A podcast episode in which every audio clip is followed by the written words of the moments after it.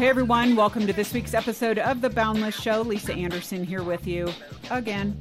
And with a preview of what's coming up this week, we have got later for our inbox, a girl has been introduced to a guy by her friends, but he isn't as strong in his faith as she would like. And so our friend Josh Zeichik is going to provide some insights on how she can interact with him moving forward. Well, here we are for our roundtable, and as I promised last week, this is part two of our conversation on adulthood after college, uh, what to expect, how to navigate it in a number of different areas. And this week specifically, we are going to answer questions from young adults who are in this space. So our pool of interns here at Focus on the Family for this summer, they have questions. We have experts here who have answers. So I want to re-welcome Aaron, Kelly, Doug, and John. Hey, y'all. Hi. Hello. Hello. Okay, here we are. So let's, without further ado, let's jump in. Who's our first questioner? Hi, I'm Kennedy. Uh, I have a question for Doug on financial planning. Uh, are there any investment accounts that you would recommend that we start looking into immediately out of college, like doing Roth or an F S A or anything like that?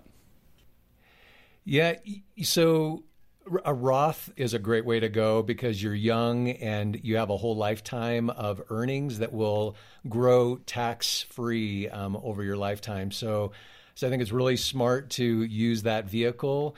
Probably the the, the best advice I can give you um, as you uh, work with an employer, if they have a matching program, no matter what you're investing in through that matching program, you should max that out. Like there's no investment that has a guaranteed one hundred percent return. So if you have a two percent match, then you definitely want to put two percent into that retirement program. So they'll match that uh, if it's one hundred percent um, with another two percent. That, that's a great, that's the best advice I can give you. And you want to do that throughout your lifetime. Good point. Thank you. Hi, I'm Brooke. Uh, long story short, I'm getting married right after I graduate from college, which is a pretty sharp transition from being a full-time student. Do you have any tips to make the transition as smooth as possible? Hmm. Well, congratulations on getting married right after college, but that is a huge transition because there's so much change that occurs when you get married anyway.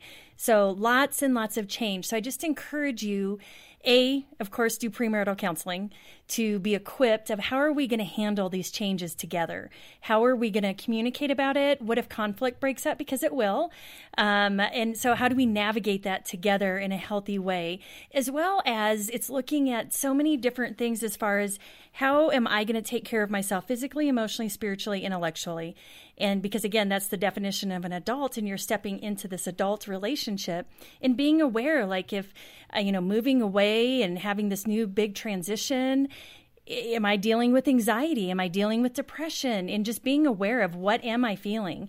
And, you know, you have this journeying buddy with you now, your your spouse, and having those communication skills to talk with him about it, but as well seek seek counseling from a, a Christian counselor um, that can support you if you need that. Just being aware of, you know, at what point do I see that that would be helpful?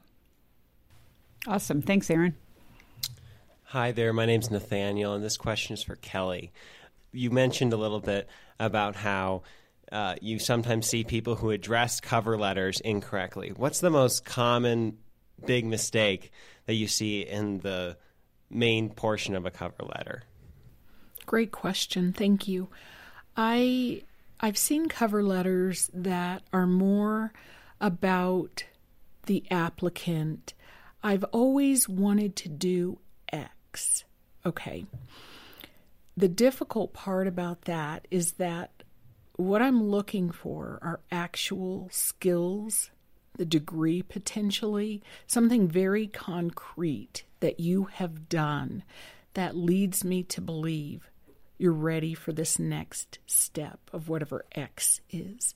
So, and sometimes the cover letters have the wrong organization listed on them. Sometimes they go on and on, and they're just really too long. Ideally, a cover letter should state where you found the job, where you saw it, what you can bring to the job, concrete skills that you have that can be brought to that job. how you can be reached, and that you're very interested in the organization. Very simplistic, a very short cover letter. Yeah, that's really good. I always think, I was just going to add quickly, as a hiring manager, and I've hired a ton of people, I always want to see, whether this is on a cover letter resume or whether it's in an interview, how are you going to make my job easier? You sell yourself like you're selling a show or you're selling a product. Uh, you're selling yourself as an applicant for this position. And it's like, here's what I'm going to take off your plate. Here's what I'm going to add to the team that you clearly do not have on your team. And that's just like that, probably that alone, coupled with, do I want to do lunch with this person? Like, do I even like this person? Are they friendly? Are they gregarious or whatever? We're going to spend a lot of time together. I need to like you. So those are probably my top two things anyway. So thanks so much for the question.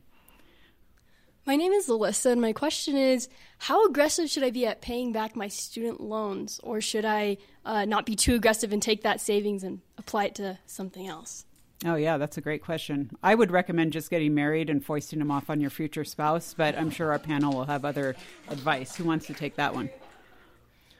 Well, I can speak to it. I I would say that when if you have student loans and you have any other types of loans, say you have a car loan, you should um, just pay off the ones that have the highest interest rates first, is my recommendation. Um, and because you're dollar for dollar, you're paying more interest on those each day that they're outstanding. And student loans can be oftentimes lower interest loans. So I would I would stretch those out.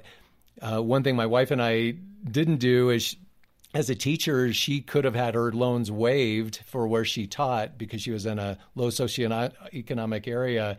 And we kind of blew it. We didn't know that. And being a frugal person, we were like, oh, kicking ourselves for that. But because um, we could have had a lot of it waived. Um, and, and that's sometimes an option with your student loans, depending on what your major was and what you do. So, okay. Yeah. Cool. Thank you. Uh, hey there. My name is Ian. Um, this could be a question for all you guys, but Um, I just graduated college, and I'm just kind of like trying to figure out myself out with life and everything. And uh, in terms of a five-year, like five-year or ten-year plan, what are the main components would you consider, or what are the top five things you should consider in, when you make a five-year to ten-year plan? Besides the fact that you should, God's important. I would say five to ten-year plan. Um, one of the things that I have really benefited from is having mentors who have been there. Whether that is my parents, whether that is counseling, and have somebody who can really walk you through that, who knows what your strengths are, who knows what some of your weaknesses are, because they may see something in yourself that you don't see in you yet. So I would say, as far as essential components for a five to ten-year plan, um, don't keep it to yourself. And, and find somebody who can really walk you through it. I'd like to add something else to what John said. In the in the workplace, I think it's important to have those regular meetings with your supervisor. Let them know what your goals are, how they're going to help you attain those goals. Really set a plan out. Like, oh, in the next six months to a year, I want you to have learned X, and you're going to be learning that. You're going to be focusing in on that. If you set the expectation that you have these goals in your career, let your supervisor come alongside you and help mentor you in that. Uh, hi, my name is also Alyssa, and like Ian, I'm a recent grad, and sometimes when I think about the future, it kind of just looks like this black hole of uncertainty. And so my question would be, how do you go about making wise decisions about the future when it feels like every single thing could like define the rest of your life? Mm-hmm. Good question. I would say that I see a lot of young adults that come into my office to visit with me, um, having a lot of fear about adulthood. And so I'm, I'm so thankful that they come in to talk about it, because when you make decisions, when you are stirred up in fear, sometimes you don't, you're not thinking you, clearly, and you're not thinking as your best self. So I would say take time to really process, what is my fear when I'm making this decision? What's the worst thing that could happen? What do I experience even in my body? You know, is my heart racing? Do I feel sick to my stomach? And what would help me in this? Am I spending time in prayer? Am, you know, going in and talking to someone? Do I have a mentor? Do I have a friend that can come alongside me? Because stepping into this new season is overwhelming. And so it's it's also validating yourself that it's okay that I'm overwhelmed. It's okay that this feels like a black hole. But I also have people to surround me who's on my team. And most importantly, I have God on my team, and He is my source of truth. And so that's who I turn to, to His Word, to Him, when I feel scared, when I feel fearful. I was just going to add, Alyssa, um, we actually interviewed not too long ago um, author Emerson Eggerich on mm-hmm. our show, and he's written a book titled uh, The Four Wills of God, and it really talks through, like, what are the things that in Scripture it says, this is the will of God for you?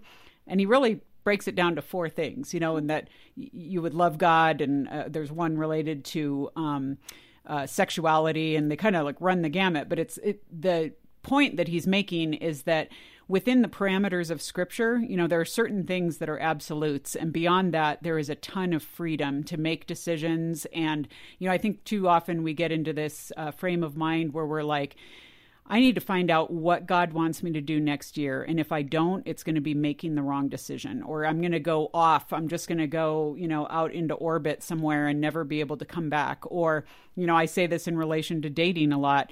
You know, if you marry someone, date and marry someone who loves God, is growing in their faith, is a mature adult, is heading in the right direction, and with whom you feel like you can build a life and are like attracted to, you probably can marry that person. And there are probably a hundred thousand people. Okay, maybe that's a lot, but let's say there are a hundred people in the world that fit that description, and you could comfortably marry any one of those people and be honoring God in the process. And so have the freedom to make decisions within the parameters that Scripture sets out. And I think you'll, you'll do just fine. So, all right, next question. Hi, uh, my name's Lauren. As someone who grew up in one place and went to college very close to that area, and most of my family who I'm very close to is in one area, um, the idea of graduating and potentially moving across the country or even just to a different state is kind of intimidating and very scary for me. Um, I'm wondering, I was questioning for John, I guess, if moving across the country like you did, if you have any tips on how to um, become independent from family and sort of transition into living and depending on um, yourself financially and independently, smoothing that transition? That is such a good question, and I can really relate to a lot of what you said, because we lived in the same house from the time that I was little to through college, and I ended up going to school an hour away from where I grew up. And so I would say if you if God does open up a door for you to move across the country, one of the best pieces of advice that I was given from one of my roommates at the time was just try to give it a year, because so much will happen in that first year. You learn so much about the community there. You learn to make new friends. You get in a rhythm of paying bills that you've never paid before. You find out what your priorities are and what your needs are. So I would say if a door opens up for you to move across the country, consider that first year kind of a trial run and see how it goes, see if it's a good fit.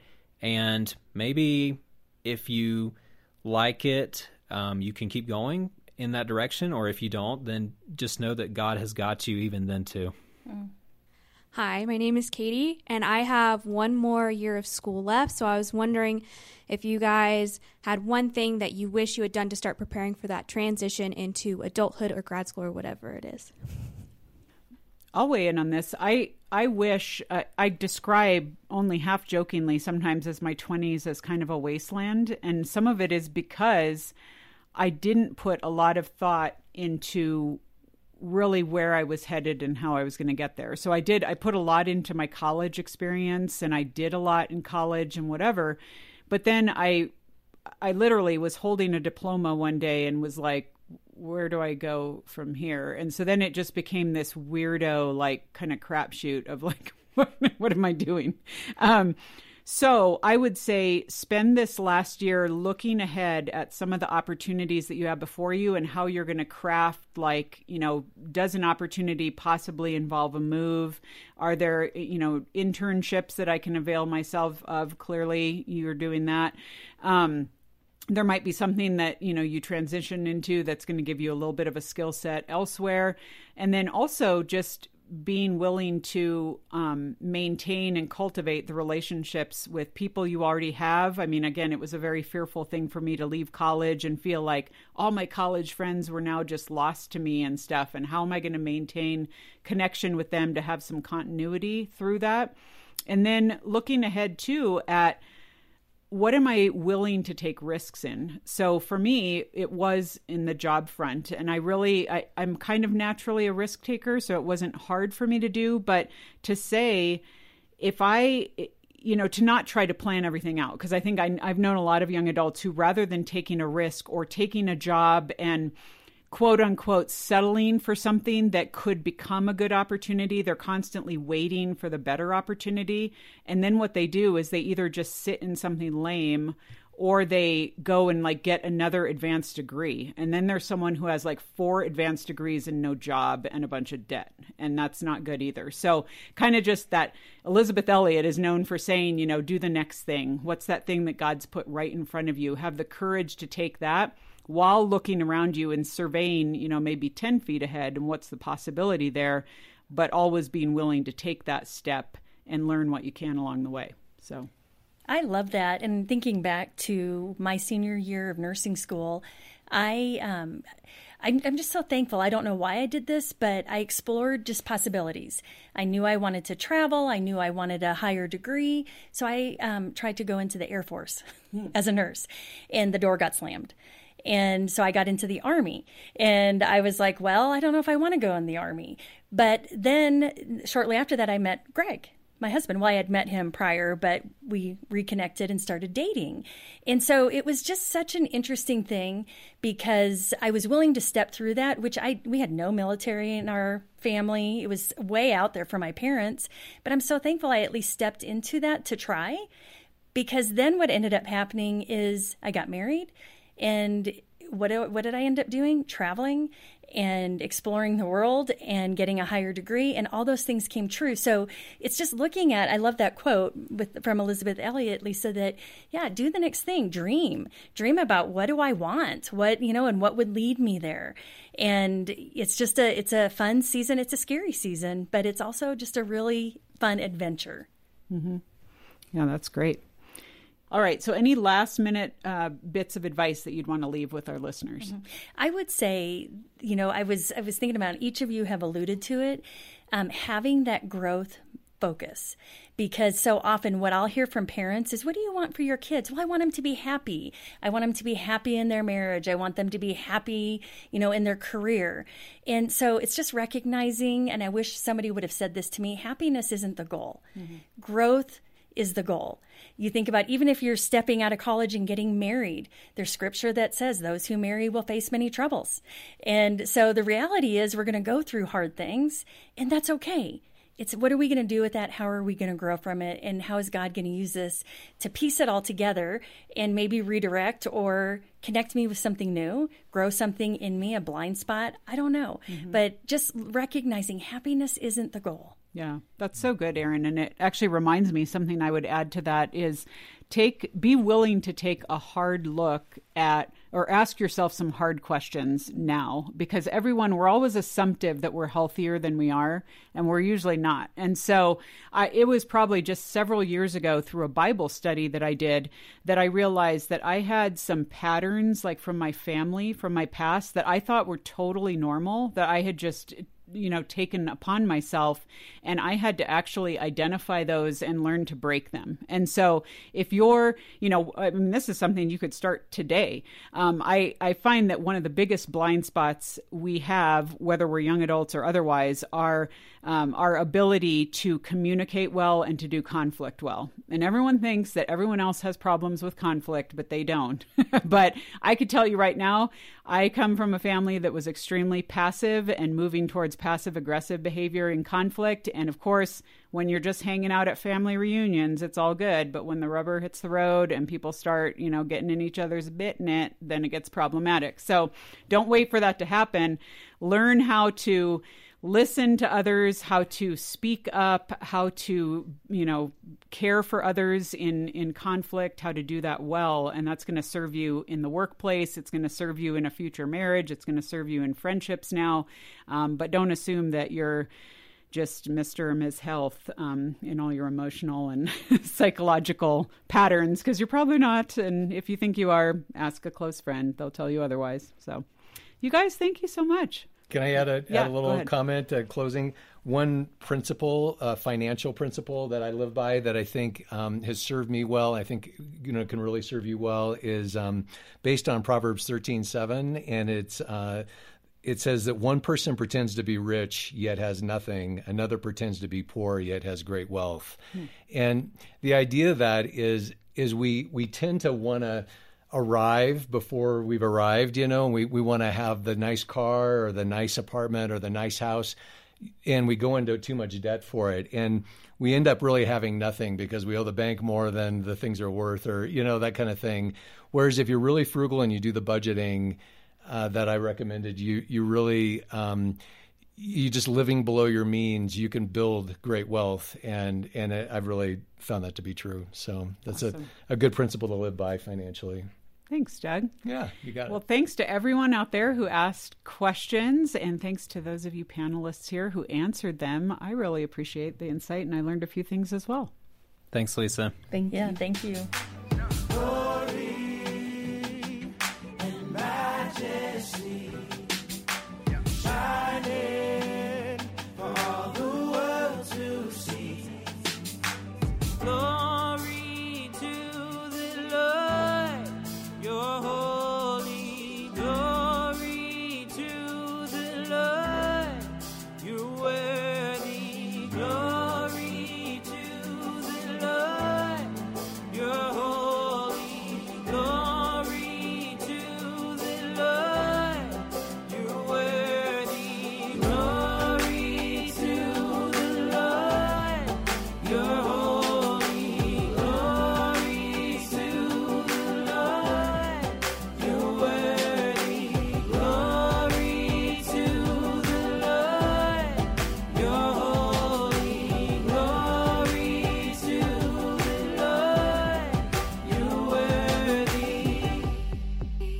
Well, as we finish out the show, we open up our inbox, and this week we get to invite my friend Josh Zeichik. Hey, Josh. Hey, Lisa.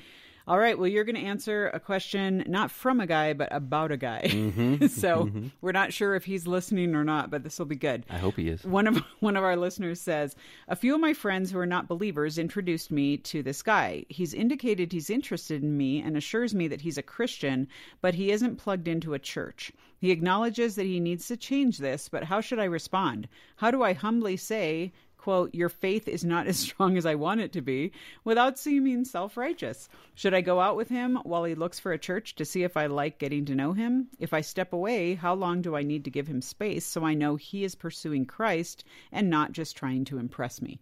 Yeah, there's like six questions in that question. I love I love the inboxes. Mm-hmm. Um, let me say this. Um, so my wife and I, we help out with our college career ministry, and I was having almost this identical type of conversation the other day.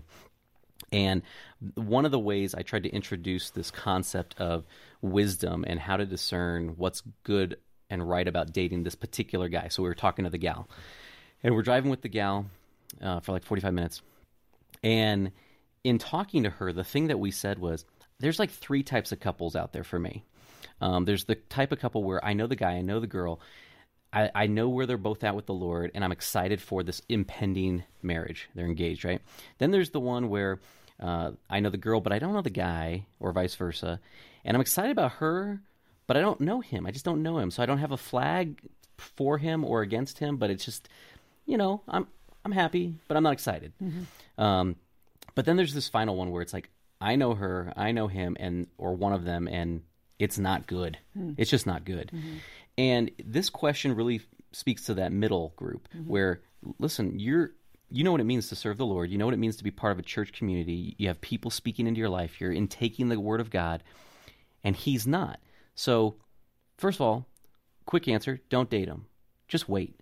Um, if he wants to serve the Lord, that's the most important thing, and he's going to lead you wherever he's at. So if he's not walking with the Lord, um, if his walk is shallow, if his walk is um, only superficial enough to get you to go out with him, that will dissipate over time. So just don't date him. It's just not, I would I would call it not wise at best. Um, but is it wrong to tell him that? Um, is it necessarily? No, I don't think so. I'd be honest. And and for this young woman, I would just argue that um, always date in community. Everything is safer in community. If you have a healthy church where people can speak, can do the one another's, the love one another, forgive one another, confess sin to one another, then you would have a place to speak, uh, you know, what's going on in your life to older women, and they can speak into your situation. Older men could come along, any future guys that she's interested in, and it would be safe because you can have an honest dialogue with multiple perspectives speaking in. Yeah. I think that's so interesting because it reminds me of, I was in this situation once, and I remember just feeling like heading towards resentment because I was the one who mm-hmm. was always initiating spiritual conversations. Mm-hmm. I would initiate prayer. I would be like asking awkward questions. And I felt like he, you know, kind of to your point, is like, if he's just now getting around to admitting that maybe he's not where he should be and maybe I should attend church, well, he should be working on that solo, apart mm-hmm. from trying to date or trying to find a wife or whatever. Shore it up where you are and work on what's first and foremost, and then go after it from there. Because I feel like now there's a difference in, for example, I have a great couple friend. Uh, she's a close friend of mine. She met her husband online, and Uh, he quickly, he started asking her questions, and he's very solid in his theology and stuff like that. And she and he realized in short order that she was not even a believer. Wow. She thought that she was a Christian. Yeah. Well, all of a sudden she's like, oh my goodness, I don't even know what you're talking about. But the cool thing is she took the initiative of like, I need to find out what this is about. All of a sudden, it didn't become, just tell me what I should believe. Mm-hmm. Just tell me. She literally took ownership of her faith, grew exponentially, and they got married. Yeah. And so it was kind of like she just knew for herself, apart, not like I need to snag this guy, so I need to adapt to his spiritual beliefs. So I thought that was really cool. That, yeah. You know, if you see that initiative, um, that's a good thing to see, but that still requires time. Oh yeah, and context matters. It's not like if the guy just moved to town within the last six weeks, he hasn't found a church yet. That's totally right. different than right. Yeah, church. Yeah, I used to do that when I was in high school. Like, um, yeah. you're not where you need to be. Exactly. Yeah. So, good point. Well, thank you so much, Absolutely. Josh, for weighing in on that. Okay, folks. Um, as always, we finish out our show by letting you know what's up. You can find us at boundless dot org. You can find us on social. Also, we love it when you hop over to Apple Podcasts and leave us a review, because that's how other folks find this show. And hopefully you're passing along the advice that you're hearing in these inboxes and in the rest of the show, because that's how we grow together, again, referencing community. So I will see you around next week. I'm Lisa Anderson for The Boundless Show. The Boundless Show is a production of boundless dot org. Focus on the family.